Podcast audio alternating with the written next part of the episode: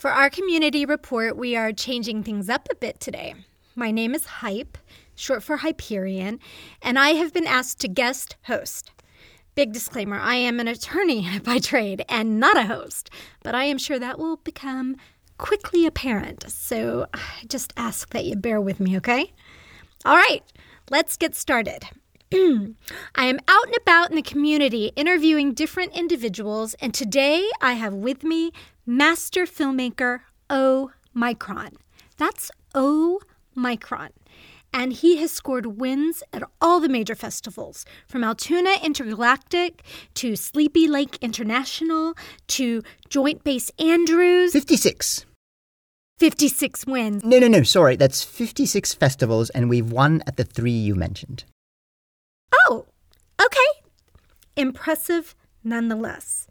And we figured since Silver Lake is one of the film capitals of the world, what best to do than get some advice from a master filmmaker? Level 5 master. What was that? Level 5 master. I graduated a level 5 master filmmaker from Corinthian Corporate Arts Institute Okay. of Wabash. Okay. Neat. Um we are definitely in for some expert advice. Uh, before we dive into that, can you tell us a little bit about your name? Because Omicron, I that's that. It sounds very unique. Sure, sure. My father named me Stalin. I, I had no middle or last name, just Stalin. And when I turned 18, I quickly changed my name to Omicron for understandable reasons. That must have been tough. A little bit, but but fortunately, my father left us when I was three to join a terrorist cell in Havana, so I I didn't really have to deal with him much. And one of your films, uh, The Boy Who Could Have Been Named covers a lot of this in depth. Amazingly, however, you are not here to talk about that, but instead you have a new book coming out. And please tell our audience the name of the book. How to make a film without any money, talent, or effort. So, okay, we've broken down this interview session into three parts following the form of your book. So, financing, production, and distribution. And not surprisingly, your book imparts some wisdom to aspiring filmmakers. So, today we are covering financing. Correct. So, what advice do you have for the aspiring filmmakers out there? All filmmakers. Oh, okay, all filmmakers. Remember, level 5. Oh, yes, level five. Well, all filmmakers, what advice do you have for all filmmakers when financing their films? Right, right. That is such a thoughtful question. Thank you for asking it. Well, well, there are three basic mistakes nearly all filmmakers make when financing their films. And and the first one relates to structure.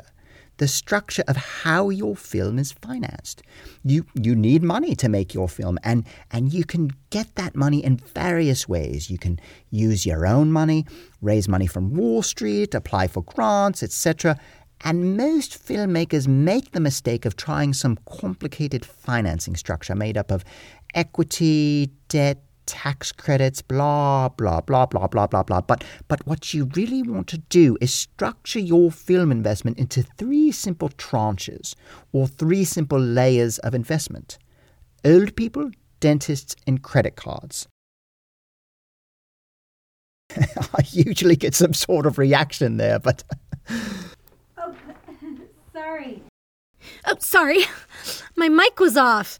I told you it was going to happen. Okay, wow. Yeah, that that's interesting. Please, um tell us more. No worries, no worries. Scared me there for a second. So, so yes, old people, dentists, and credit cards. Now, your first layer is old people. The reason for that is that old people are very receptive to cold calls and they all love movies. Cold calls. You mean you're calling up older people and you're asking them for money? No, no, no, no. Offering them an investment, a film investment backed up by numbers. You explain everything to them about how the movie business works, how movies make money, and they are usually quite excited to partake. In fact, they often just like talking to people. Okay. Okay. Now, now the second and third tranches, dentists and credit cards work hand in hand. What you do is you pick a week. Excuse me. Oh, abominable. What you do is you pick a week, and in advance of that week, your filmmaking team signs up for as many credit cards as possible.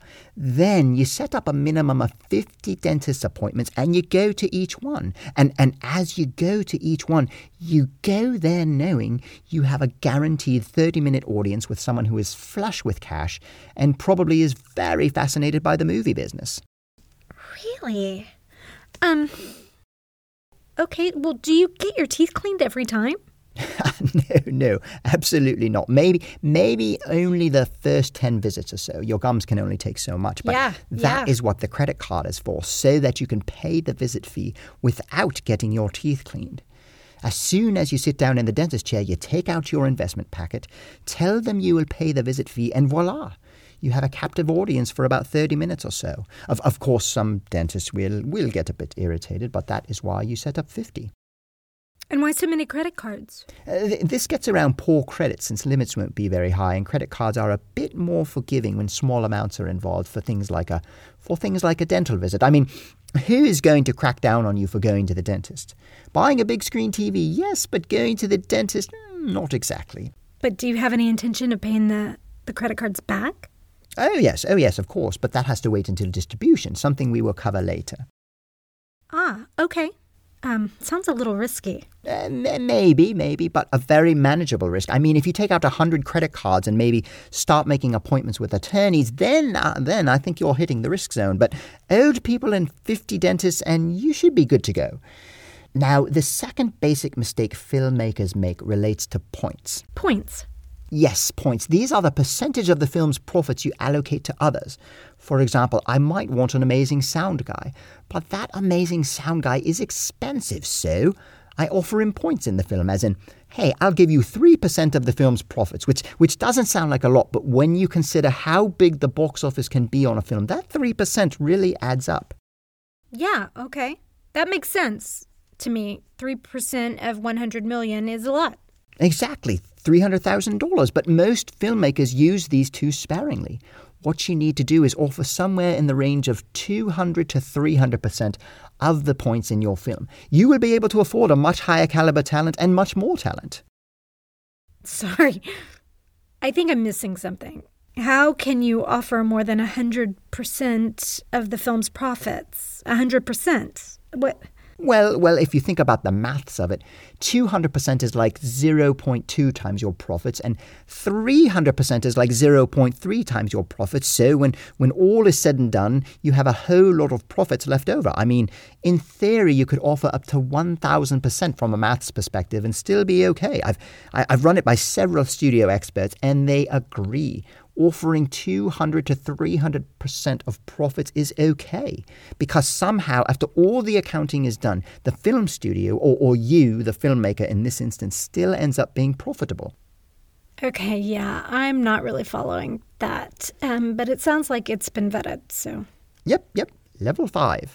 Oh, yes. Of course, level five. Um, well, before we get to your third lesson, with your permission, we handed your book off to a friend of the show who is a securities attorney, and here's what he had to say.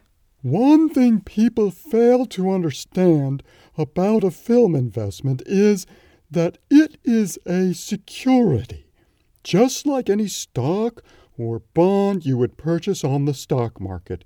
And by virtue of that fact, when you ask people to give you money for your film, you are invoking securities laws.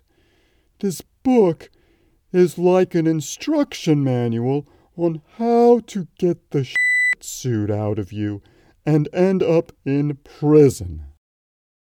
First of all, I want to thank you for letting us solicit this opinion, especially when you weren't really sure how it was going to turn out. Um, but what do you have to say to that? One, one thing you learn about this town after having been here as long as I have, I, I think I came out here like two, two and a half years ago. A, a- big chunk of my life is that there are two kinds of people in this town the people you have to listen to and the people you don't. This bloke obviously falls into the latter bucket. The town is full of experts who will tell you no and give you all the reasons why. But he's a securities attorney who has been putting together film deals for over 25 years. And, and, and he is entitled to. It is a free country. I, I'm not going to stop him from, from securities attorneying, but, but ultimately, who do you have to listen to? Look, look, look in the mirror. Me, myself, and I. Those are the only three people you have to listen to in this town. And, and, and me, of course, and maybe maybe your parole officer. She's a very important person to follow. But but other than that, other than that, my advice to all the filmmakers out there is Hollywood answers to no one but you. So don't don't let anyone silly laws, silly people, silly distribution practices stand in your way. Do things the way you want. Break break all the rules. Be a revolutionary. That is what filmmaking is all about. And, and, and I would like to mention that I as well have a securities attorney on my side. That is that is not his main thing, but he is a very well known and reputable attorney. You can see his billboards and bus signs up all over town. Mm. there you go. Just a difference of professional opinion, it sounds like. Okay, I uh, think you have a third financing mistake to share with our audience. Oh no, no, I'm fine. I'm. I think I'm okay. You, you, you, I, I will save it for my book. That can be where it is found. As a little teaser, uh, the chapter heading reads Investor Risk Statements Why Getting Rid of Them Will Lead to Guaranteed Profits. Oh, nice. That sounds very enticing. Well, okay, we will save that for the book, uh, but not before coming back next time to hear about part two of filmmaking production. That was Omicron, filmmaker and author of How to Make a Film Without Any Money, Talent, or Effort. Just one of the many faces of Silver Lake. Thank you, Omicron. How do you vet these people?